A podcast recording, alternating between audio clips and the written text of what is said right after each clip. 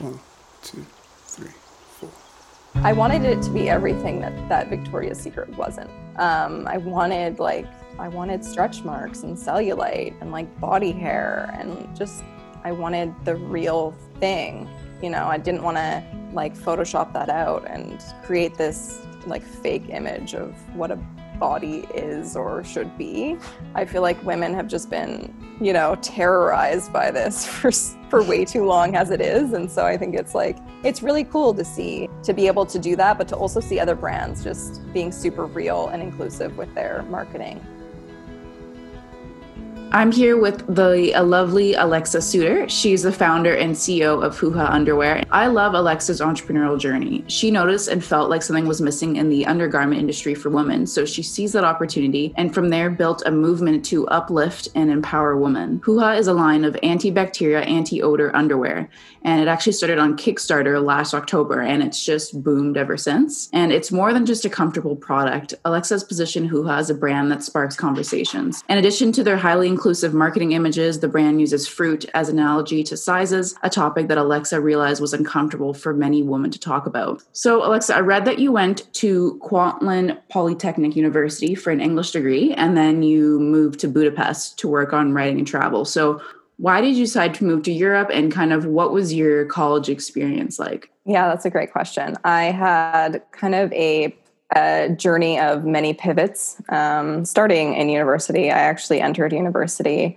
out of high school, and I thought, okay, I was I was really interested in like the legal field, so I decided I would get a legal admin certificate, which I you know passed with flying colors. I did not find it challenging. I kind of graduated top of my class there. But because I did not find it challenging, I was kind of like, okay, I think I need to push a little bit harder and challenge myself a little bit more.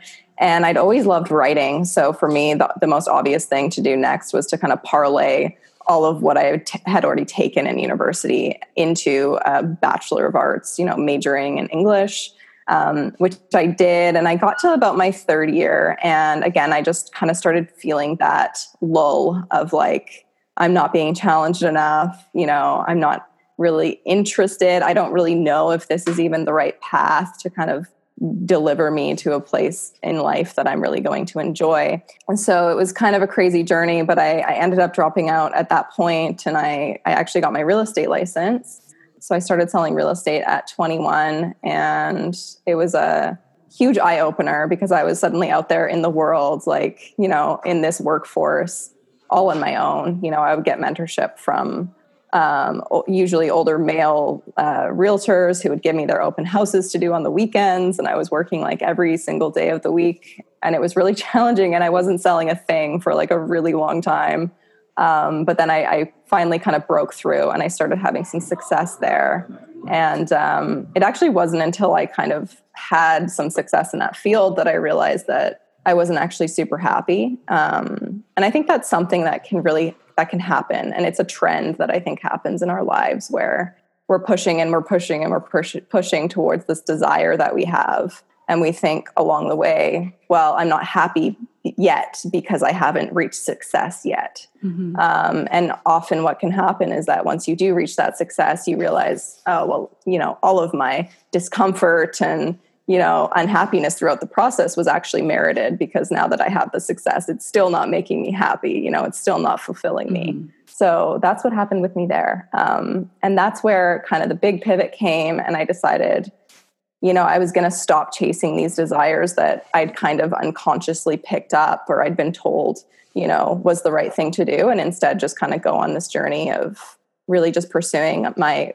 creative endeavors and that's kind of what led me to Budapest. I ended up getting a freelance writing gig and I started building clients and I was kind of riding that wave like in 2000, you know, 13, 14 of like blogging and Instagram and photography and sharing that online. And so I kind of took that with me and uh, went and traveled around Europe for a bit. And that was um, pretty life changing. Wow, very cool. It's that, that's actually kind of funny because I, for a while, thought I wanted to go in real estate as well. So I was hoping to go in, into that, and then I did some interns uh, internships for some realtors, and I realized that's not for me. And then um, actually earlier this year, I thought I wanted to go into law, so I did my mm. whole LSAT, applied, and then when the pandemic hit, I was like, I don't want to do law school at home. And then I realized it was kind of the best decision ever because I thought I wanted to be a lawyer. I wanted to be these specific careers. And like we're told that if you're a doctor, yeah. lawyer, realtor, whatever, you'll be successful, you'll be happy. But that's it wasn't like that for me at all. So that's funny that you yeah. went through that too. Well, that's brilliant of you for doing like an internship and actually getting some hands-on mm-hmm. experience. Mm-hmm. I feel like that is really smart and it's not something that a lot of people do. You know, a lot of the times we're just like we just kind of believe this vision we have or this you know this idea of what a career will be like and it's actually really important to kind of dig a little deeper and get mm-hmm. some firsthand experience even if that means like just speaking to someone who's in the industry and just seeking exactly. some mentorship right yeah that's really that's really cool yeah and i'm wondering you started studio media in 2016 so a few years after you were in budapest so why did you decide to start an agency and how did you build up your clients you said you had a f- yeah. like some in budapest but how did you transfer that back to canada yeah. So what ended up happening was I actually wasn't planning on leaving Europe at all. Um, and then the one main gig that I had that was paying the majority of the bills, it fell through because the business went it went out of business. So I knew that finances were a big factor for me. Um, and I just I was like I could try to like you know stay here and like hustle and try to find more clients, but it's kind of hard to do that remotely especially at that time. It just wasn't as common then. So I decided to come back to Vancouver. And when I came back to Vancouver, you know, I had built up a number of skills. I had like a personal blog and an Instagram attached to it that had, I think, like 10 or 14,000 followers or something. So at that point, like brands were approaching me and they were they were pretty impressed by this following that I had because I think at that time it was less, it was much less common and brands really hadn't figured out how to nail it yet. So it was just something that honestly was super organic and just kind of built itself over a number of months when I returned back to Vancouver. And kind of before I knew it, I had a pretty big roster of clients that I could no longer really manage on my own. And I was kind of forced into making it official, giving it a name, you know, incorporating and all of those fun things. Yeah, awesome. So, how many people do you have working for you now? And then do they also help you with who is that just yourself? Yeah, yeah, they're they're pretty combined at this point, Studio Media and Huha. So there's three of us in house today, and uh, then there's a number of kind of outsourced either agencies or hmm. um, or contract like independent contractors that we work with as well. Nice. So, what was your call to action in creating Huha? When did like mm-hmm. this vision come about, and why did you decide to pursue it? I think it was something that really happened like over a number of years, and um, I really like to make the distinction when I'm talking about the founder story between like you know, there's one way that I could tell this story that sort of wraps it up in a nice, clean bow. Um, and then there's the more of the reality story, which is much longer and kind of mm-hmm. happens over a period of years.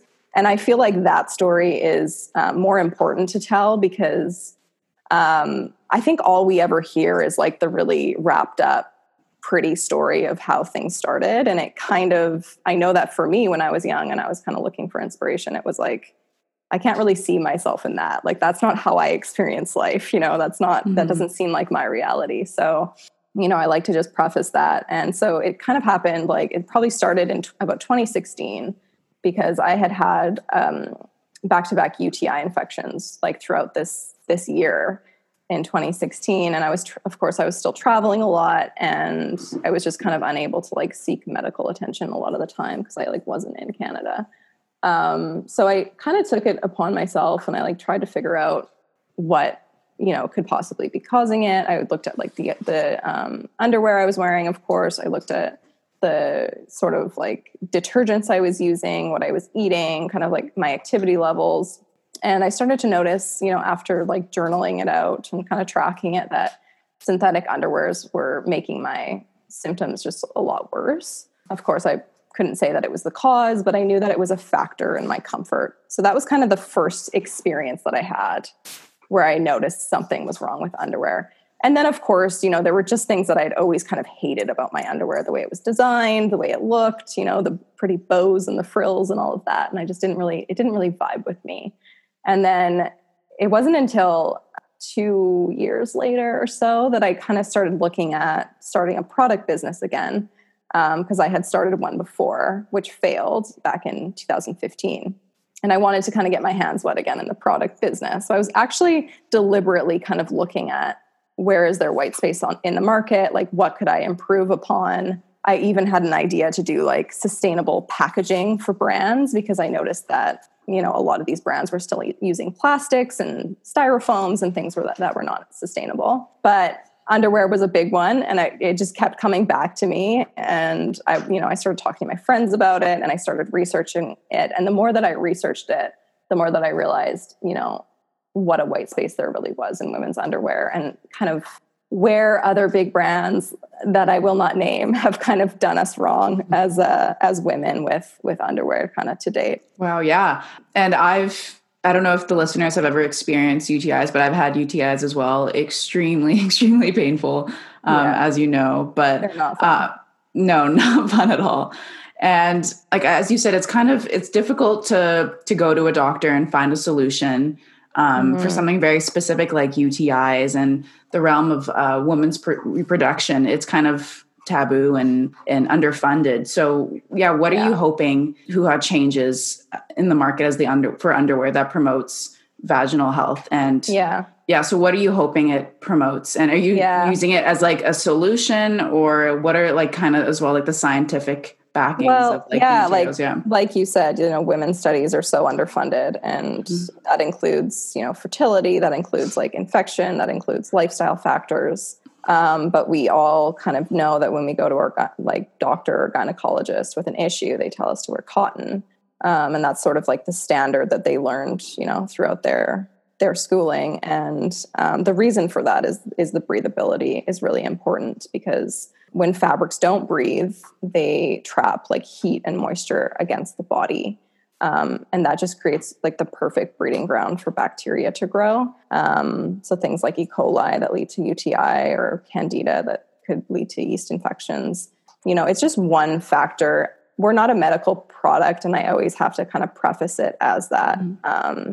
And we don't suggest that our products will be a cure for any of these things but it is just one like sort of wellness lifestyle factor to be aware of as a woman and it's just one thing that's like really easy to cross off your list is just like stop wearing you know synthetic underwear that are made of like mm-hmm. nylon or polyester which unfortunately the majority of them are and i think you know that so that's kind of like the main goal but like I, I would love to sort of lead this conversation and you know help drive the research behind it because there is such a lacking and it's it's a little bit challenging right now for us, you know, being less than a year old to start looking at the costs of undergoing, you know, our own clinical trials and things of that nature. But that's probably the ultimate goal, you know, over like a five year period is to really get involved in in funding some of these these studies that can help kind of drive the conversation and just help businesses make better decisions you know with the products that they're creating for women's intimates mm-hmm. and it seems like the business has just grown so much like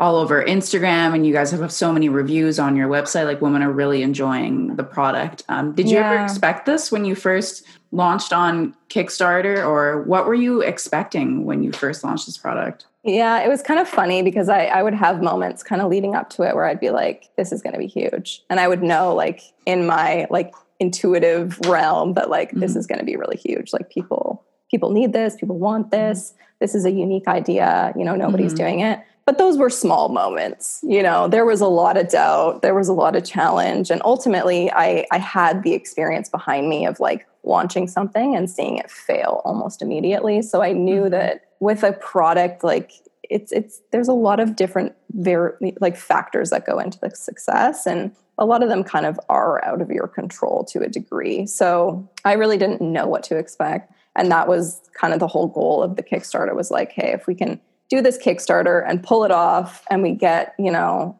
we get funded and we get some good feedback that will be the product validation that we need to then go and make that investment into launching the business and going through production and I imagine it's quite the process to create fibers enhanced with zinc. So, what was your creating and designing process, and where is your manufacturing? Is it in Vancouver? Yeah. Is it where is it? Yeah.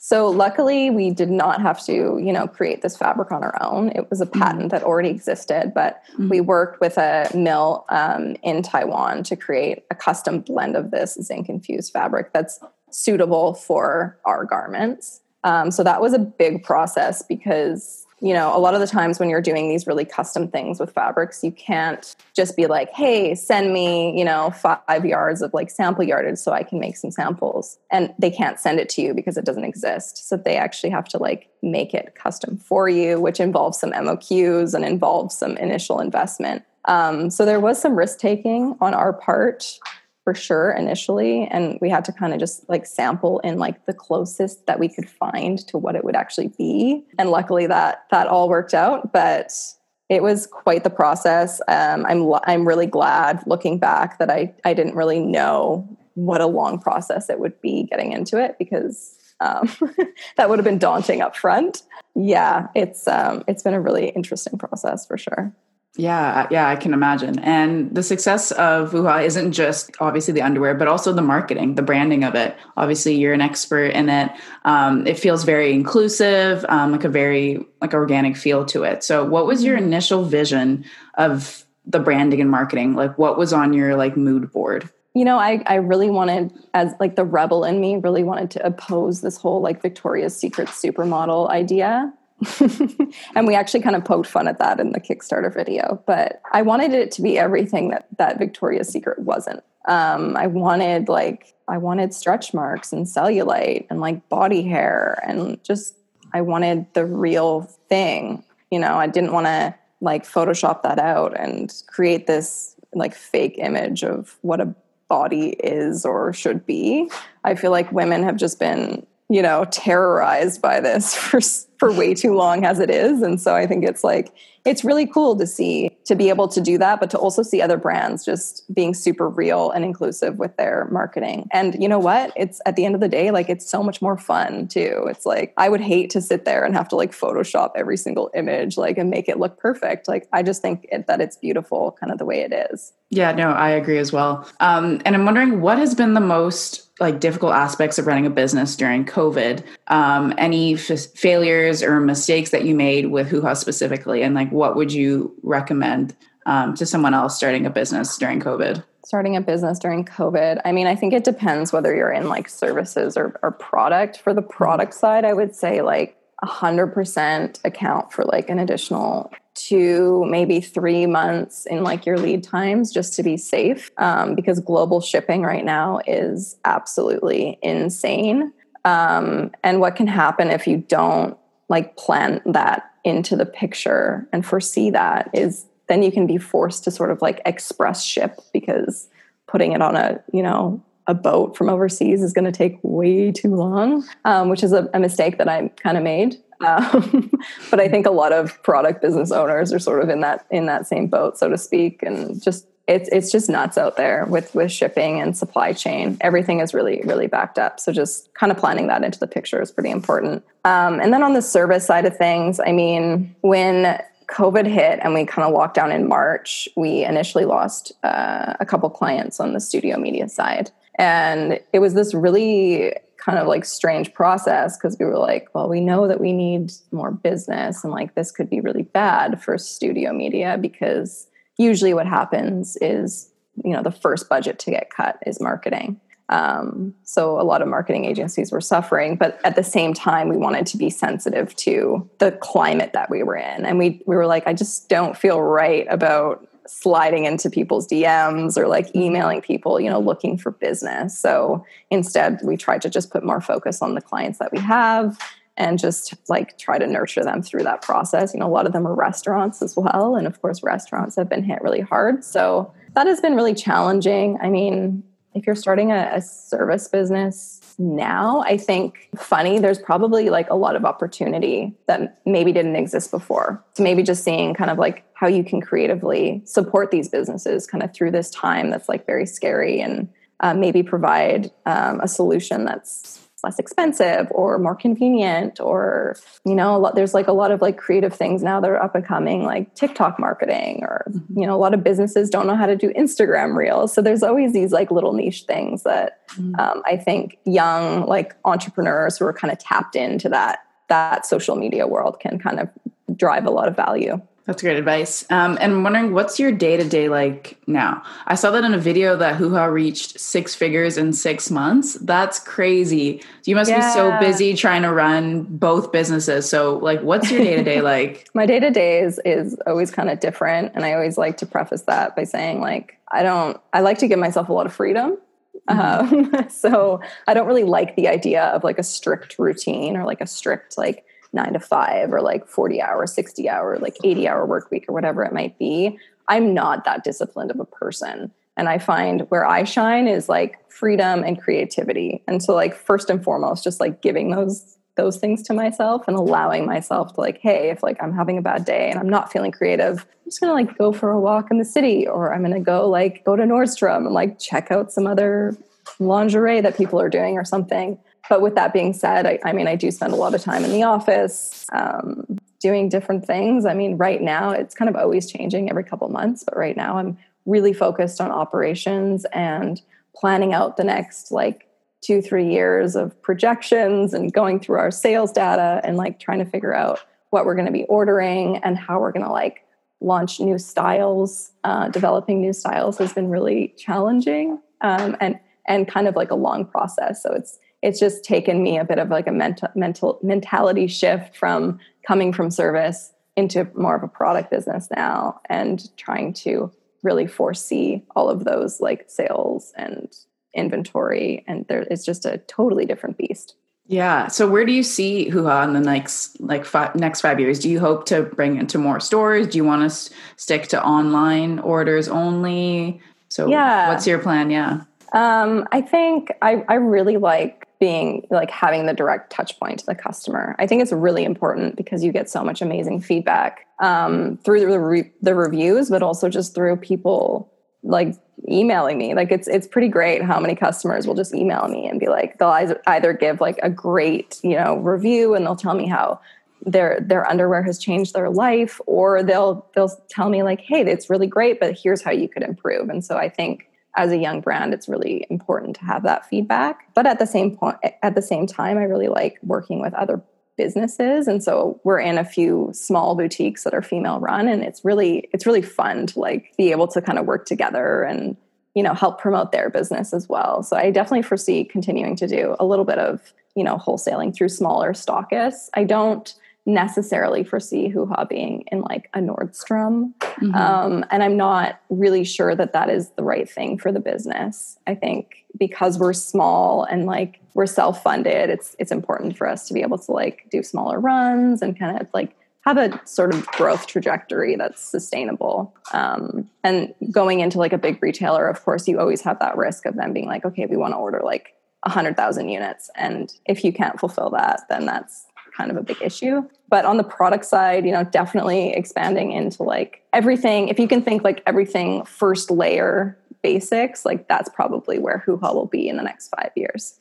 Very cool. I'm excited to see that. Yeah. Um, and yeah. And what's what's been like a pinch me moment for you, or like a moment that you've been really proud of? Whether that's like a really good review or some friends telling you how much they like it. So, what's been like a really proud moment that you've had launching this business? Um, the review, the amazing reviews have been really humbling.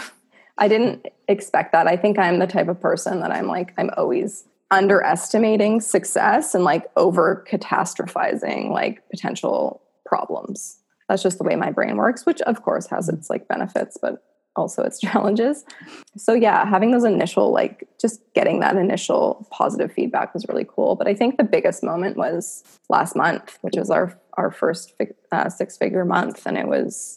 I mean, it's just a number on a screen, and you're like, you kind of forget what it means after a while. And I just had to like take a step back and be like, wow, like, and just really have a moment of gratitude for that because. Mm-hmm yeah, I, I, did not expect it. It happened a lot sooner than I ever anticipated. Um, and I'm super grateful for that because that's just like, it's such an ode to sort of taking risks and um, doing what you love in life and like just following your passion and, you know, knowing that like that's the most important thing that's going to kind of carry you through and, and help you to like work really hard and just stay tapped into like what the market is saying. Mm-hmm. And do you have any idea how many pairs of undies that you've sold or how many countries you've reached? Do you have any idea? We're on to like around 4,000 orders. So, and there's uh, the average order has like four pairs of underwear, I believe, last time I checked. So or That's incredible. sixteen thousand ish plus the Wow. Kickstarter, so probably close to twenty thousand. Yeah. Do you ever feel that imposter syndrome being like, I, I kind of made it? Or like, do you, what do you think about Oh that? yeah, oh yeah, Yeah. imposter syndrome for sure. But I've kind of at this point just accepted that that's the way it is. I think probably everyone maybe feels a little bit of that, and especially Mhm. somebody who's like maybe a college dropout like me might feel a little bit more of that. But I mean, nobody. What I've realized is like nobody else will look at you or me and be like, "Oh, she's an imposter. She doesn't belong here." It's just it's just what's going ins- on inside your own head. So Exactly. um, it's kind of like you just have to like give yourself a break and be like, nobody is thinking that. Like, let it go, Alexa. it's hard. It's, it's tough though. yeah. Um, I had a final question for you. Um, what impact do you hope to have on other women who lead, whether it's like someone that doesn't know what they want to do, if they want to go to school or they want to start their own business? Or so, like, what impact do you want to have on the next generation? I know that's like a loaded question, but Mhm. like, yeah, what do you want other females to benefit from? You know, I think that um, the female culture in business right now um, is or can be seen as sort of lacking a little bit of um, like peer to peer mentorship. And I think, you know, the guys I know, they just they support each other so much and they really like help to kind of bring each other up. Um, and there's this camaraderie and this like brotherhood um, that is really amazing and it, it benefits everyone. And I think that that's kind of what I want to create wherever I can, you know, with other women. It's like, how can I help you? Like, how can you help me? Because, you know, even if I were to sit down and grab a coffee, coffee with someone who's graduating graduating university and maybe doesn't know what they want to do there's going to be so many things that they can offer me as well as i can offer them. So there's always so much to learn from one another and i think just kind of fostering that like peer-to-peer mentorship is really cool uh, and really beneficial. I like literally just got off a zoom call with an awesome gal who like has a, a business out of vancouver and she she has a product line and we were able to just like exchange things back and forth. So yeah i, I would say that Yeah. And where would you say, like, where can people find that mentorship? Like, how did you find that mentorship? Is it just through online or what did you do? you know what sometimes it's just as easy as like just reaching out Mhm. uh, just slide into someone's DMs that like you see that they're doing something cool and just ask like, hey, like, can we hop on a Zoom and like have a coffee together or you know under normal circumstances like meet in person and grab a coffee. I think um, i've done that a lot. And it's you know sometimes people won't respond or they'll say they're too busy. Um, but most of the time people are like more than happy to to get together or just chat over the phone or whatever it is and, and lend some advice because I think we all realize that like there's there's a lot that we could have done differently or a mm-hmm. little little bit smarter if we had just reached out and like asked someone who's already been through that process. Exactly. Yeah. Well, thank you so much for your time, Alexa. It was lovely chatting with you. If, Yeah. if you haven't heard of Huha Underwear, I highly recommend checking them out. And you want to plug where everyone can find you and Huha and Studio Media? Yeah, for sure. You can slide into my DMs anytime. um, I'm at Alexa Suter, that's one T, uh, on Instagram. And then you can follow um, Huha at W E A R H U H A on Instagram as well. Um, and Studio Media is at Studio Media Inc. Awesome. Yeah. Well, thank you again. It's been really inspiring seeing your journey, how fast you've grown. You should be really proud of yourself. And I can't wait to see where the brand launches and Thank literally so the next much. year. Your Yeah. podcast is awesome. I can't wait for it to come out. Thank you so much.